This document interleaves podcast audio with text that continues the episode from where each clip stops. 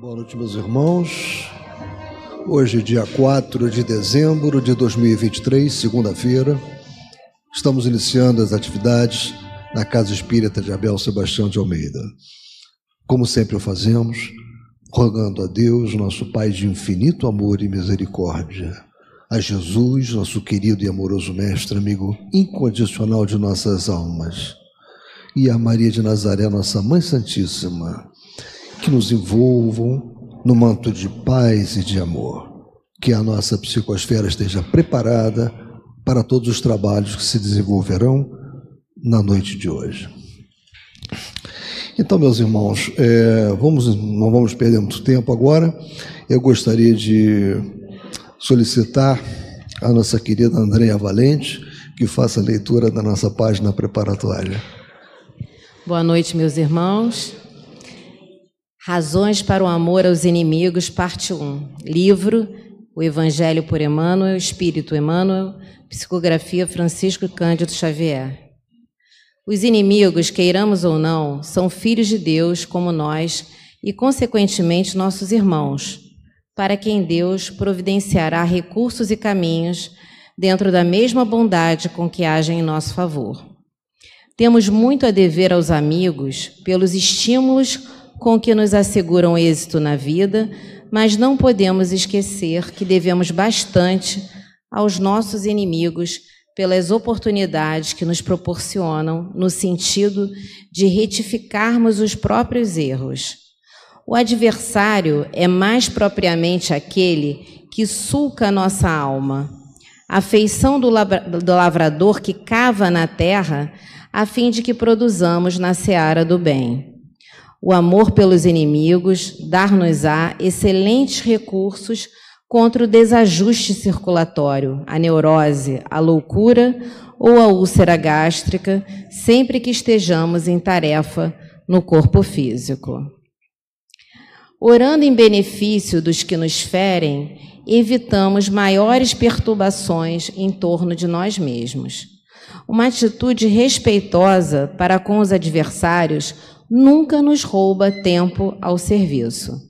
Amando os inimigos, entregando-nos sinceramente ao juízo de Deus, com as melhores vibrações de fraternidade, de fraternidade, eliminamos 90% dos motivos de aflição e aborrecimento. Abençoando em silêncio os que nos criticam ou golpeiam, protegemos com mais segurança os interesses do trabalho que a providência divina nos concedeu. A serenidade e o apreço para com os inimigos são os melhores antídotos para que as preocupações com eles não nos destruam. O amor pelos inimigos não nos rouba a paz da consciência, na hipótese de serem malfeitores confessos. Porque quando Jesus nos diz, ide e reconciliai-vos com o adversário, ele nos ensina a fazer paz em nossas relações, como não é justo privar de tranquilidade uma criança ou um doente. Mas, em trecho algum do Evangelho, Jesus nos recomenda cooperar com eles. Terminou? Muito interessante, né, essa página, porque é tão difícil, né, a gente amar os nossos inimigos. É, é, uma, é uma coisa assim, a gente tem que, pelo menos assim, rezar, tentar rezar por eles, orar por eles, né, para que eles sigam o caminho do bem. E a gente também não cultivar dentro da gente o ódio, a raiva, porque isso contamina o nosso perispírito. Então a gente tem que tentar, de alguma forma, melhorar enquanto há tempo. Meu avô sempre dizia isso. Reconciliar rápido com seu inimigo, porque senão você numa próxima você vai vir junto com ele, muito próximo. Gente, boa noite, uma ótima palestra. Bem, meus irmãos, nós estamos então dando continuidade aos estudos né, que fazemos às segundas-feiras, é, baseado no Evangelho segundo o Espiritismo. Nós estamos agora no capítulo 17 e vamos tratar de dois itens, os itens 1 e 2. Os itens muito importantes, porque o próximo item vai ser sobre o homem de bem, que é algo também fantástico de se tratar. Mas antes disso, é importante falar dos caracteres da perfeição o texto que a nossa irmã Andréia leu para nós, ele praticamente já resume tudo né, que, que se precisamos falar. Né? Aliás, com, com, essa concisão de Emmanuel, é muito difícil depois criar coisas novas. Mas a nossa tarefa é dar prosseguimento. Então, esse, esse tema começa falando de perfeição. Então é importante a gente falar um, um pouco sobre perfeição, né? ou seja, olhando no dicionário, né, buscando apenas uma análise pelo dicionário, o que, que representaria a perfeição né, que Jesus nos concita a ter. E depois nós vamos discutir até onde nós podemos almejar ter a perfeição. Qual é a perfeição possível que nós podemos almejar ter?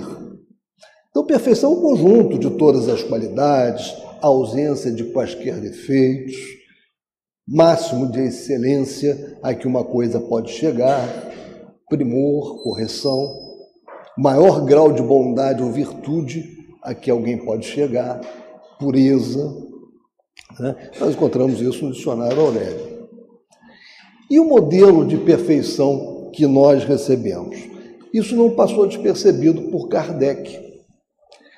Kardec perguntou sobre essa questão, né, sobre esse assunto, na questão 625 do Livro dos Espíritos. E como ele perguntou e qual foi a resposta que ele recebeu nessa questão 625?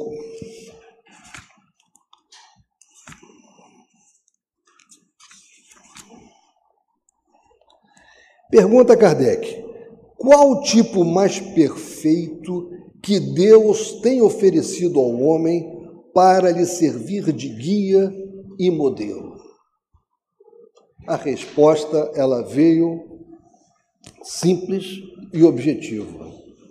Jesus. Ou seja, o nosso modelo é Jesus. E continua aqui uma explicação. Para o homem, Jesus constitui o tipo da perfeição moral a que a humanidade pode aspirar na Terra.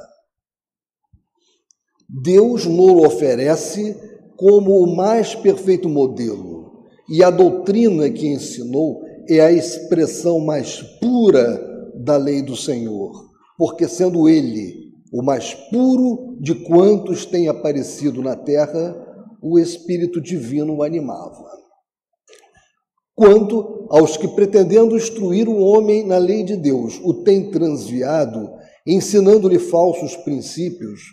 Isso aconteceu por haverem deixado que os dominassem sentimentos demasiado terrenos e por terem confundido as leis que regulam as condições da vida da alma com as que regem a vida do corpo.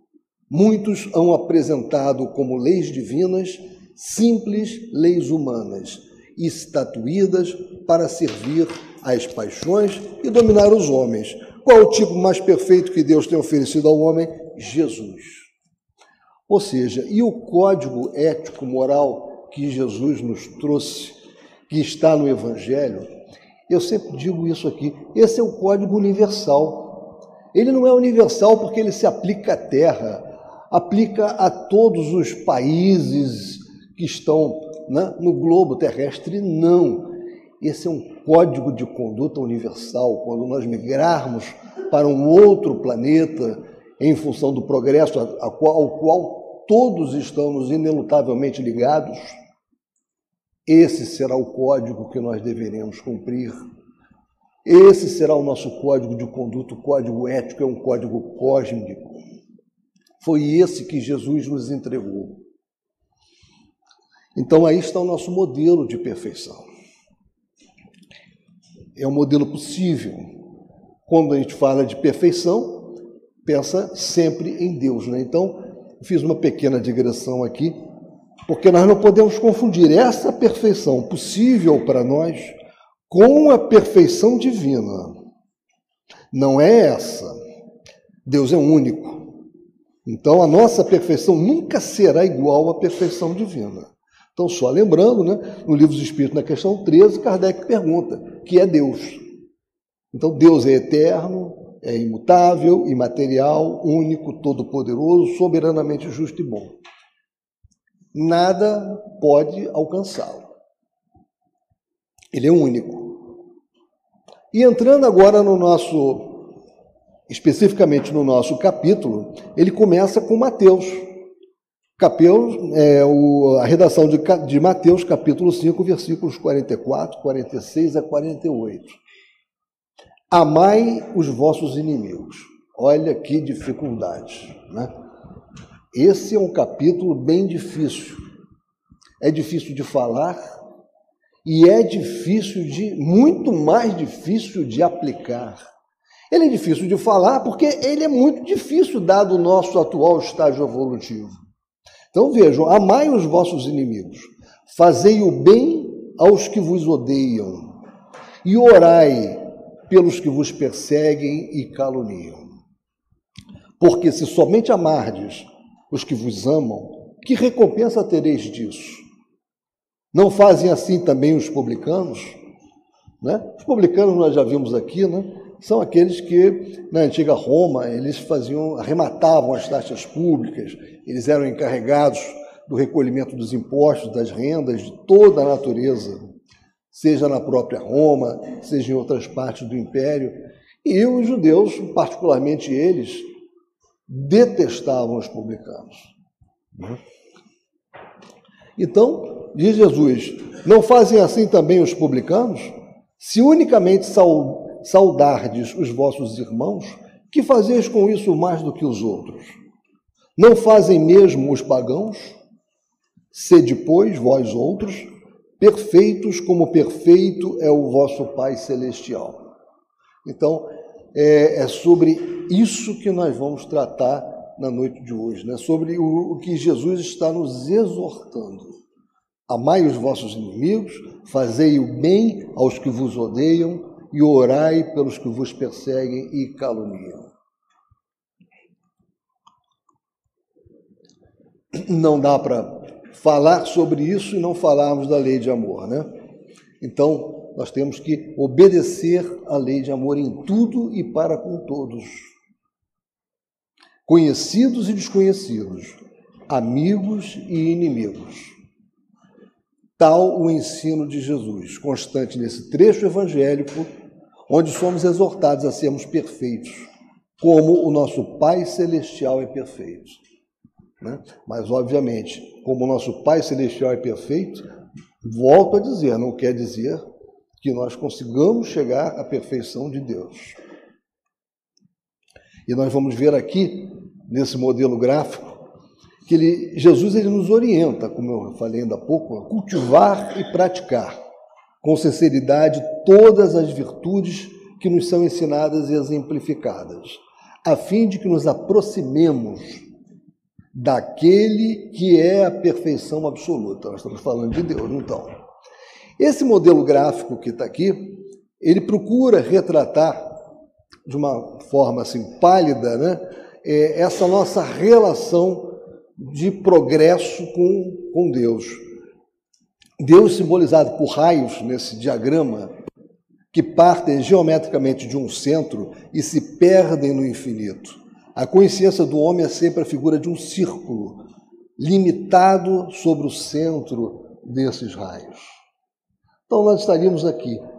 Então, só que, à medida que nós estamos aumentando aqui, nossa, esses, esses raios todos eles estão sempre evoluindo ao infinito. Então nós nunca alcançamos né, o final disso.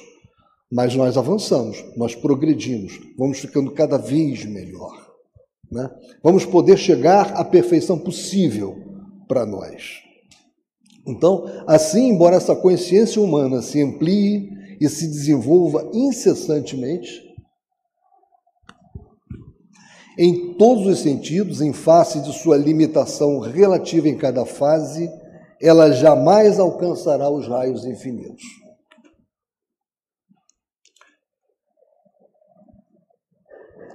Pois que Deus possui a perfeição infinita em todas as coisas. Esta proposição, sede perfeitos, como perfeito é o vosso Pai Celestial, tomada ao pé da letra, pressuporia a possibilidade de atingir-se a perfeição absoluta.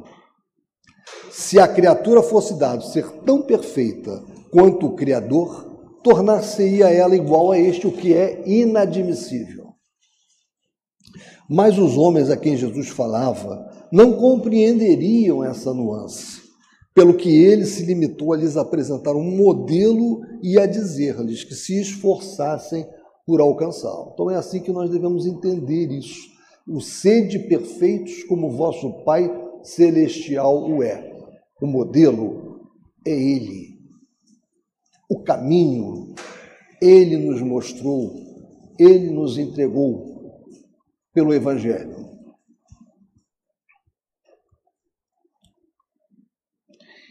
E, obviamente, né, meus irmãos, nós vamos chegar na necessidade do exercício do amor, né, da prática do amor. Então, aquelas palavras, portanto, devem entender-se no sentido da perfeição relativa, como nós estamos vendo, a que a humanidade é suscetível e que mais, se mais a aproxima da divindade. Em que consiste essa perfeição? Jesus o diz: em amarmos os nossos inimigos em fazermos o bem aos que nos odeiam, em orarmos pelos que nos perseguem. Mostra ele desse modo que a essência da perfeição é a caridade, na sua mais ampla acepção, porque implica a prática de todas as outras virtudes.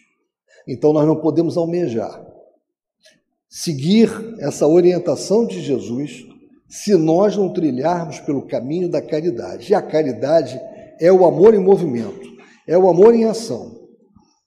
Caridade é igual a ajuda mais amor. Né? Então, aqui eu trouxe para vocês um, um, uma pintura né, em que mostra é, o que eu imagino, de onde eu tirei, não tinha uma referência do que era, mas lembra que? Lembra o samaritano. É? O samaritano encontrando aquele que estava no chão, com chagas, né? machucado, e que duas outras pessoas já tinham passado por ele, olhado para ele e seguido em frente. Um homem da lei, um homem religioso, e seguiram. E o samaritano parou. Parou e não quis saber quem é aquele homem. Se pode ser um inimigo, se não pode, se é alguém que que o caluniou em algum momento ou não, ele viu que era alguém que precisava de ajuda e ele o ajudou. Não é? Colocou óleo sobre o seu machucado, levou a uma estalagem, pagou né, para que ele lá ficasse durante algum tempo. Ou seja, foi o próximo. Ele agiu em benefício do próximo. E é assim que Jesus nos mostrou como fazer a caridade. E isso é tão importante que esse, a parábola do bom samaritano, eu já tive a oportunidade de dizer aqui, é a única parábola que ela é programática. Jesus disse como fazer. Tão importante que era, que ele falou: agora, como faz a caridade? Está em dúvida? Então, é assim, eu vou mostrar. Então, é assim que nós vamos conseguir essa perfeição relativa através da prática da caridade. E é o caminho para alcançarmos a meta de Jesus. Sede perfeitos, como perfeito é o vosso Pai. É? Então, para conseguirmos alcançar a meta estabelecida por Jesus, temos hoje o Espiritismo, a revelação nova, a revelação da revelação. É um novo transbordamento da bondade, da bondade de Deus para com os homens, como luz brilhante que nos guiará os passos rumo ao seio infinito do Pai, dando-nos a compreensão nítida das palavras evangélicas e facultando-nos, em consequência, atingir a meta que nos é proposta. A meta que nos é proposta é uma meta muitíssimo difícil. Amar os nossos inimigos. É? Saber esquecer o mal que nos fazem.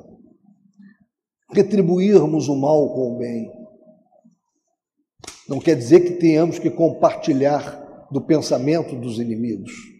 Simplesmente devemos oferecer em contrapartida o amor e não a dor, o que é muito comum. É? é muito comum dizer que para os meus amigos tudo, meus inimigos a lei. Né? Então, isso já mostra o nosso espírito agressivo, aguerrido, de enfrentamento, e é exatamente isso que Jesus nos diz: este não é o caminho. E o Espiritismo chegou para nos mostrar que nós temos incontáveis vidas. Ele veio nos mostrar porque sofremos. Ele veio nos mostrar e nos explicar os relacionamentos difíceis. E que muitas e muitas das vezes não surgem nesta encarnação, surgem em diversas outras encarnações passadas, onde nós não soubemos tratar os relacionamentos errados, difíceis. Mantivemos ódios, machucamos né, pessoas porque fomos machucados, levamos rancores para o plano espiritual. Rancores esses que não acabam, porque a vida não acaba com a morte do corpo físico. A doutrina espírita nos esclareceu isso. Nos esclareceu dizendo: você vai levar para a espiritualidade os problemas que você está gerando e alimentando agora. Lá elas continuarão, os problemas continuarão. E você vai retornar em outro corpo. O seu inimigo vai retornar também. E vocês vão continuar um ódio que só vai dilacerar a qualidade de vocês.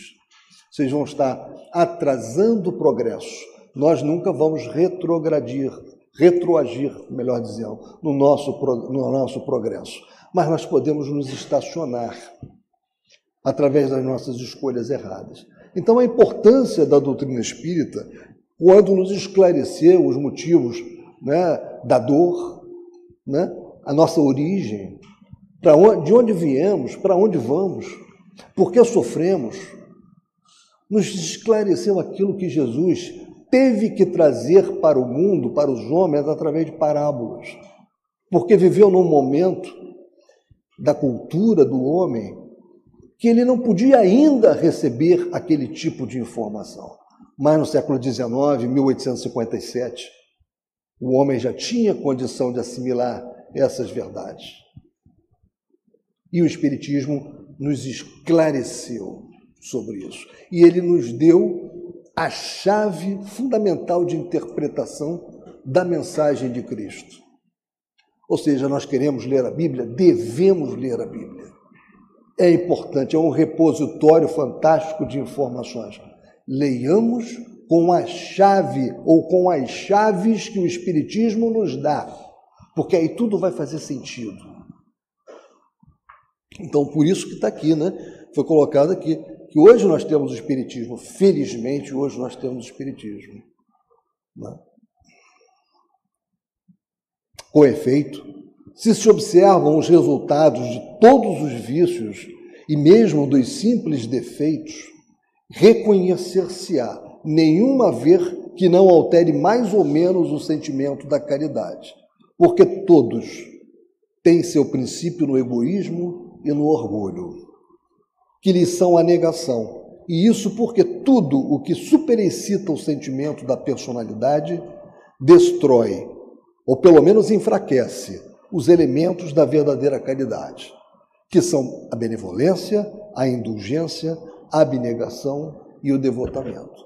E vamos nos lembrar, o que Jesus nos pede é para sermos perfeitos como perfeito é o nosso Pai. E nós não temos outro caminho que não seja através do amor não seja mediante o amor. E não dá para pensar no amor sem a parte prática, que é a caridade. Sem uma visão pragmática, que é a caridade. Então, caridade pode ser chamada da benevolência, da indulgência, abnegação e devotamento, ou ajuda mais amor, como está aí. Esse é o caminho. Paulo já tinha também alertado, né? porque Paulo bebeu e muito, né? ele se aprofundou muito nos ensinamentos de Jesus e ele deixou uma, uma mensagem é, para os coríntios, né? que ainda que eu falasse línguas, as dos homens e as dos, e as dos anjos, se eu não tivesse a caridade, seria como bronze que soa ou como símbolo que tire. É, nós temos, Paulo, ele é um repositório de informações, assim como é, nós temos uma obra dessa aqui para outras é, mensagens de apóstolos, Emmanuel. Aqui nós temos uma, uma coletânea nesse, nesse, nesse livro, né, de a, análises feitas por Emmanuel sobre as cartas de Paulo. É muito interessante.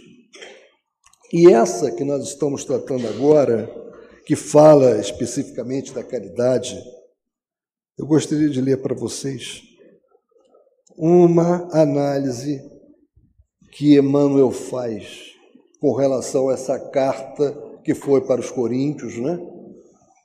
Está no capítulo 13, versículo 1. Parafraseando o apóstolo Paulo, e aqui são palavras de Emmanuel, ser-nos-á lícito afirmar ante as lutas renovadoras no dia a dia. Se falo nos variados idiomas do mundo e até mesmo na linguagem do plano espiritual, a fim de comunicar-me com os irmãos da terra, e não tiver compreensão dos meus semelhantes, serei qual gongo que soa vazio ou qual martelo que bate inutilmente. Se cobrir-me de dons espirituais e adquirir fé, a ponto de transplantar montanhas e não tiver compreensão das necessidades do próximo, nada sou. E se vier a distribuir todos os bens que acaso possua, a benefício dos companheiros em dificuldades maiores que as nossas, ou entregar-me à fogueira em louvor de minhas próprias convicções, e não demonstrar compreensão e auxílio dos que me cercam, isso de nada me aproveitaria. A compreensão é tolerante, prestimosa, não sente inveja, não se precipita e não se ensoberbece em coisa alguma. Não se, desvai, não se desvaira em ambição, não se apaixona pelos interesses próprios, não se irrita nem suspeita mal. Tudo suporta, crê no bem, espera o melhor e sofre sem reclamar. Não se regozija com a injustiça, e sim procura ser útil em espírito e verdade.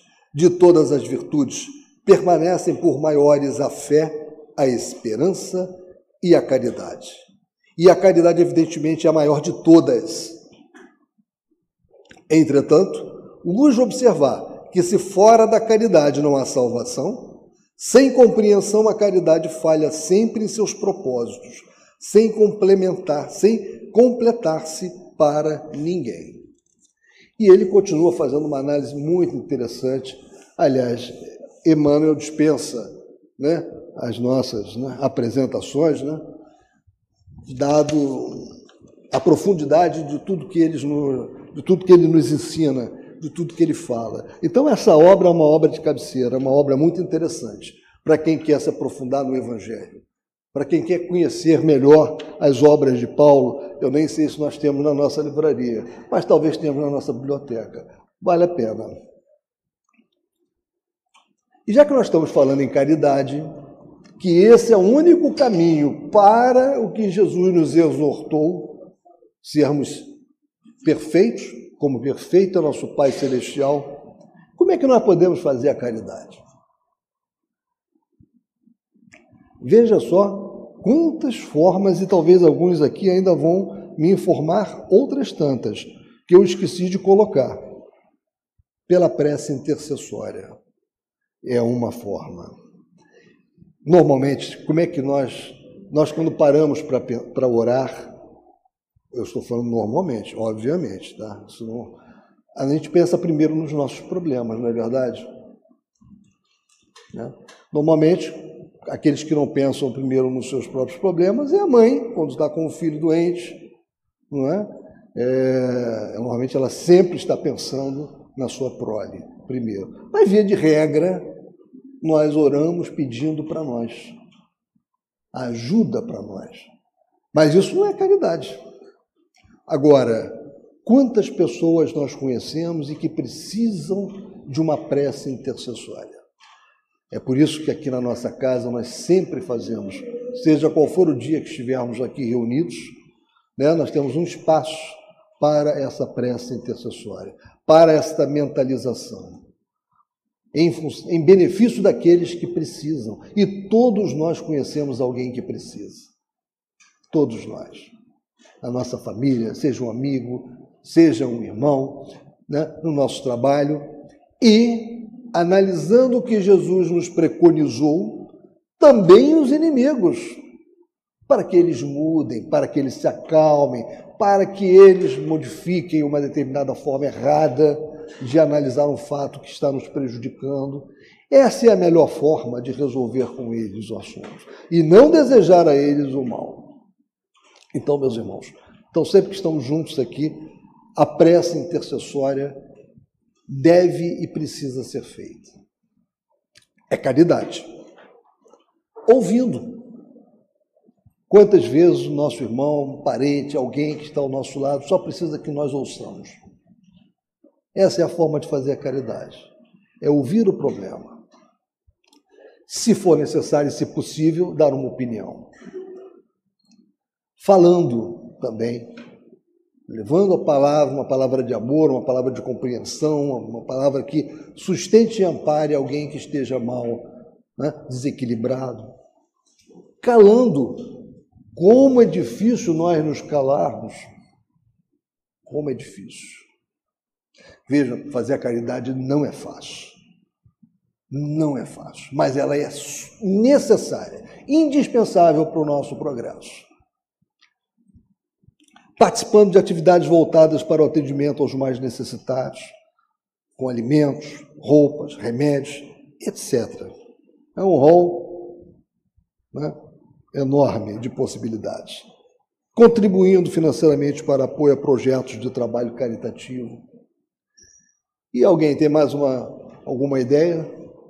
Porque com certeza há outras formas ainda de se fazer a caridade. Essas são apenas algumas formas de nós fazermos a caridade. Mas nós temos que estar sempre pensando nisso, antenados com essa necessidade. Porque, como eu sempre digo, e eu repito, na verdade, estou repetindo palavras de André Luiz: se alguém precisa de ti, também precisas de alguém. Dar será sempre a melhor forma de receber. Então, meus irmãos, estejamos atentos à necessidade das pessoas.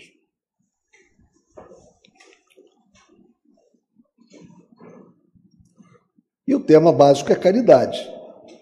Então, caridade não é tão somente a divina virtude, é também o sistema contábil do universo. Novamente, nós estamos nos valendo de Emmanuel. Caridade é o sistema contábil do universo. Vejam só. Que nos permite a felicidade de auxiliar para sermos auxiliados. Um dia nas alfândegas da morte, toda bagagem daquilo de que não necessites ser-te-á confiscada. Entretanto, as leis divinas determinarão recolhas com avultados juros de alegria tudo que destes do que és, do que fazes, do que sabes e do que tens em socorro dos outros, transfigurando-te as concessões em valores eternos da alma, que te assegurarão amplos recursos aquisitivos no plano espiritual. Então, vejam como Emmanuel coloca essa questão, né? É, juros, nós vamos recolher juros de alegria, de tudo que dermos do que somos, do que sabemos, do que temos em socorro dos outros. Então vejam, ele ali já disse uma série, ele sintetizou, ele fez uma categorização de coisas que nós podemos fazer na prática da caridade. Dermos do que somos, dar de nós a nossa atenção, o nosso tempo, o nosso carinho, a nossa dedicação. É isso que ele está falando aqui. Do que ele diz que destes do que és. É muito fácil eu pegar um dinheiro no meu bolso e dar o dinheiro, eu não estou dando o que sou. Agora, dar o que sou, fazer visitas periódicas a alguém enfermo, dar um pouco do meu tempo para ler para alguém que está precisando, para um, no, no, na Esplebe, por exemplo, eu dar um pouco do meu tempo para ler livros espíritas que serão divulgados para pessoas com dificuldades visuais. Isso é só um, uma pálida ideia de tantas coisas que nós podemos dar de nós. E isso tem muito valor. Muito mais valor do que darmos aquilo que nos sobra, né? Não é que dar aquilo que nos sobra não seja importante, não deva ser feito. Mas quando nós damos aquilo que é de nós, isso tem muito mais valor. Nós encontramos isso no livro da Esperança, né? Como eu disse, editar é um, uma, é um é, foi, foi ditado por Emmanuel ao Francisco Xavier. Então, o amor ao próximo levado até ao amor dos inimigos, não podendo se aliar com nenhum defeito contrário à caridade. E quais são os defeitos contrários à caridade? O egoísmo e o orgulho. É sempre, portanto, indício de maior ou menor superioridade moral, donde decorre que o grau da perfeição está na razão direta da sua extensão. Foi por isso que Jesus, depois de haver dado a seus discípulos as regras da caridade, no que tem de mais sublime, lhes disse: Sede perfeitos, como perfeito é vosso Pai Celestial. E como eu disse, isto é tão importante, a questão da caridade, para a exortação que ele fez, que ele foi programático ao dizer como fazer a caridade. Então, quem não souber como fazer a caridade, é pegar a parábola do bom samaritano e mostrar. Aqui Jesus disse como fazer a caridade. Mas isso tudo que nós estamos dizendo, essa necessidade de praticar a caridade, de dar de nós, isso envolve uma constante renovação mental. Esse deve ser o nosso objetivo permanente renovação mental. É fácil? Não. É dificílimo essa renovação mental, mas ela é extremamente necessária. E o que é que ela envolve, né? A busca da perfeição, que é o que nós queremos. Fomos exortados por Jesus em diversas oportunidades. Ela é uma incessante construção, né? E essa construção implica nisso, na renovação mental, que nós chamamos aqui de RM, né? Então a renovação mental é a aquisição de quê? De novos valores intelectuais e emocionais que impeçam caia o espírito numa rotina estagnante. A evolução é o princípio central da lei de Deus. Tudo no universo modifica-se ao longo do tempo. Então nós estamos vendo o seguinte: como é que se dará essa renovação mental? Através do desenvolvimento intelectivo, das nossas faculdades mentais, né, do nosso conhecimento e através da caridade, do exercício prático do amor, porque a caridade é o exercício prático do amor. E isso vai envolver para nós o tempo todo escolhas. Foi por isso que nós colocamos aqui em cima. Todas as, todas as escolhas têm perda. Quem não estiver preparado para perder o irrelevante, não estará apto para conquistar o fundamental. Então, o tempo todo na nossa vida, nós teremos essa opção. Nos dedicarmos, por exemplo, a um trabalho na caridade, ou irmos para uma viagem, ou irmos para um almoço, ou fazermos alguma coisa. Então, nós sempre teremos que escolher. Não é que nós só vamos, nós vamos deixar a nossa vida social e sermos reclusos. O Espiritismo não pede isso de nós. O Espiritismo, ele pede de nós equilíbrio, sensatez, uma distribuição equânime das nossas energias, né? e não que nós façamos apenas uma determinada coisa. Tanto que, ainda nesse capítulo, capítulo 17, só que mais à frente, existe uma frase também muito famosa de Kardec, que está aqui: reconhece-se o verdadeiro espírita pela sua transformação moral e pelos esforços que faz para domar suas mais inclinações. Isso nos leva à renovação mental. É trabalho diário. Né? Nós temos que nos esforçar diariamente para isso. Bom, isso aqui, é, a questão da renovação mental, ela é muito importante, porque nós todos temos algum tipo, algo que precisa ser aparado, algo que precisa ser melhorado, para não dizer muitas coisas que precisam ser melhoradas, né? E nós precisamos fazer um autoaprimoramento contínuo. Eu trouxe, eu, eu coloquei aqui uma, uma série de itens que Carlos Toledo Risini, autor dessa obra, é uma obra já tem algum tempo, normalmente muito citada aqui na nossa casa, né? Evolução para o Terceiro Milênio. Toledo Risini, ele era médico, é, psiquiatra, biólogo, seja um homem que de ciência. Escreveu um livro, inclusive, de psicologia, envolvendo o espiritismo também, conexões de psicologia com o espiritismo. E Risini, para nos mostrar como nós temos que fazer constantemente uma análise cuidadosa de como é que nós estamos para chegar a essa perfeição, para a renovação mental. Escreveu ele: quem precisará modificar-se interiormente? De imediato, diz ele, todo aquele que. Aí vejam só o elenco, ele está ali fazendo quase que um, um roteiro de anamnese para nós, né?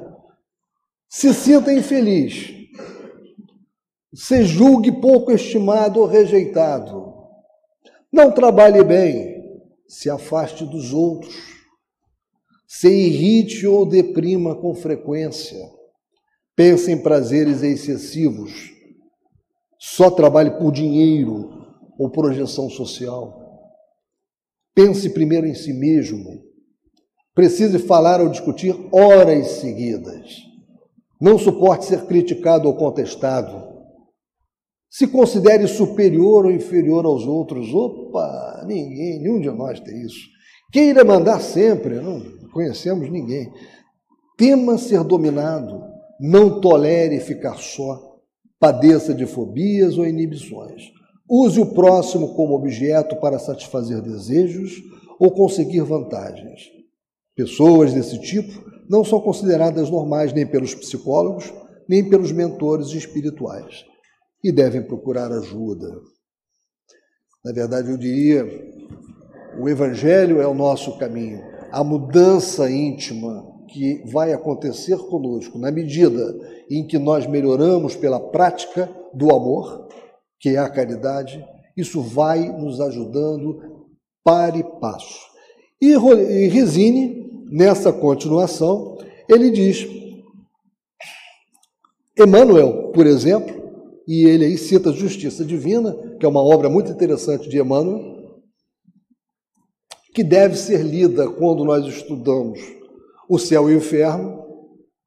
Então, Justiça Divina é uma obra muito interessante quando estivermos estudando o céu e o inferno. Igual a Seara dos Médiuns. Estudando o livro dos médios, Seara dos Médiuns ao lado. Não é? Espírito de verdade, estamos estudando o Evangelho. Espírito de verdade. E o que, que diz aqui Emmanuel em Seara Divina? É necessário reconhecer que todos nós, espíritos encarnados e desencarnados, em serviço na Terra, ante o volume dos débitos que contraímos nas existências passadas, somos doentes em laboriosa restauração. Todos somos enfermos, pedindo alta. E nós, a doutrina nos mostra a forma de nos, nos melhorarmos. Né? Jesus nos deu isso, que é o amor. Volto a dizer, o tempo todo. Essa é a nossa temática. Ainda Resine, ele diz aqui: a grande maioria dos encarnados não se dá conta do que acaba de ser dito e nem sequer admite considerar a questão. Dizem os instrutores da espiritualidade que geralmente os homens estão interessados em tudo quanto se relacione com o bem-estar da vida terrena, querem a satisfação pessoal e não cuidam da vida espiritual. Estão adormecidos na indiferença. Como Emmanuel também diz isso em Vinha de Luz. Mais adiante, para não ficar enfadonho demais, ele diz: ninguém poderá deixar de enfrentar o problema do autoaprimoramento, agora ou no futuro, neste ou noutro mundo. É a lei do Senhor do universo. Refrear as paixões, amar o bem e não a si mesmo, curar a hipertrofia congênita do eu, como diz Emmanuel, ou a obsessão neurótica do eu, como diz Karen Horney, sentir pelo próximo, etc. Chegarão a ser necessidades do espírito quando nele instalar-se a silenciosa e solitária luta íntima contra as suas imperfeições. Nesse dia, ele será um discípulo do Evangelho. Começou a sua regeneração, não por virtude, mas impelido pela dor. É um momento decisivo que chega para todos. É, nós sabemos disso, né, meus irmãos? Ou nós avançamos pelo amor, ou nós avançamos pela dor. Avançar pelo amor é um avanço com muita tranquilidade. É uma estrada que nos permite controlar o veículo. Avançar pela dor é como ser jogado da rocha de Tarpéia, como era feito nos romanos é, na época de Cristo. É, naquela época, é, os criminosos ou aqueles que eram julgados culpados, em alguns casos, conforme a decisão do magistrado, eles eram colocados num saco junto com uma víbora e jogados de um monte enorme. O saco era amarrado e eles eram então jogados daquele monte. Se conseguissem chegar lá embaixo vivos, eles poderiam continuar a vida deles. Obviamente, ninguém chegava. Né? O corpo estava sempre morto, o espírito estava vivo, é claro.